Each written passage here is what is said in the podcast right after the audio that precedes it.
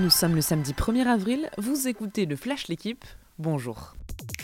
L'OM a encore calé à domicile hier soir contre Montpellier, 1-1, en ouverture de la 29e journée de Ligue 1. Les Montpellierains ont même ouvert le score à la 12e minute par Nordin.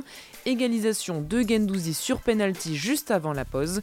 Les Marseillais n'ont plus gagné chez eux en championnat depuis 2 mois et demi. Forcément handicapant pour un candidat à la Ligue des Champions, surtout que Lens a l'occasion de leur piquer la 2e place s'ils s'imposent à Rennes ce soir. Autre match de la journée au Auxerre 3 à 17h. Ce qui s'est passé avant ne me regarde pas, une page se tourne, les mots d'Hervé Renard hier.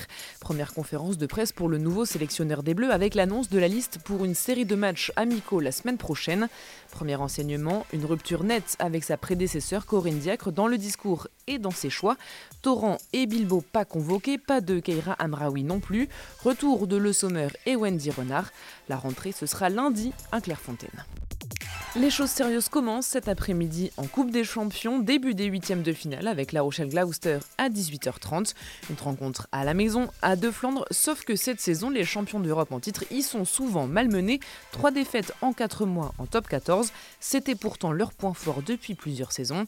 Les Rochelais pointent du doigt leur défense, pas assez rigoureuse, mais bonne nouvelle tout de même, le retour des internationaux Aldrit et Atoneau titulaires, Wardy et Tanga sur le banc.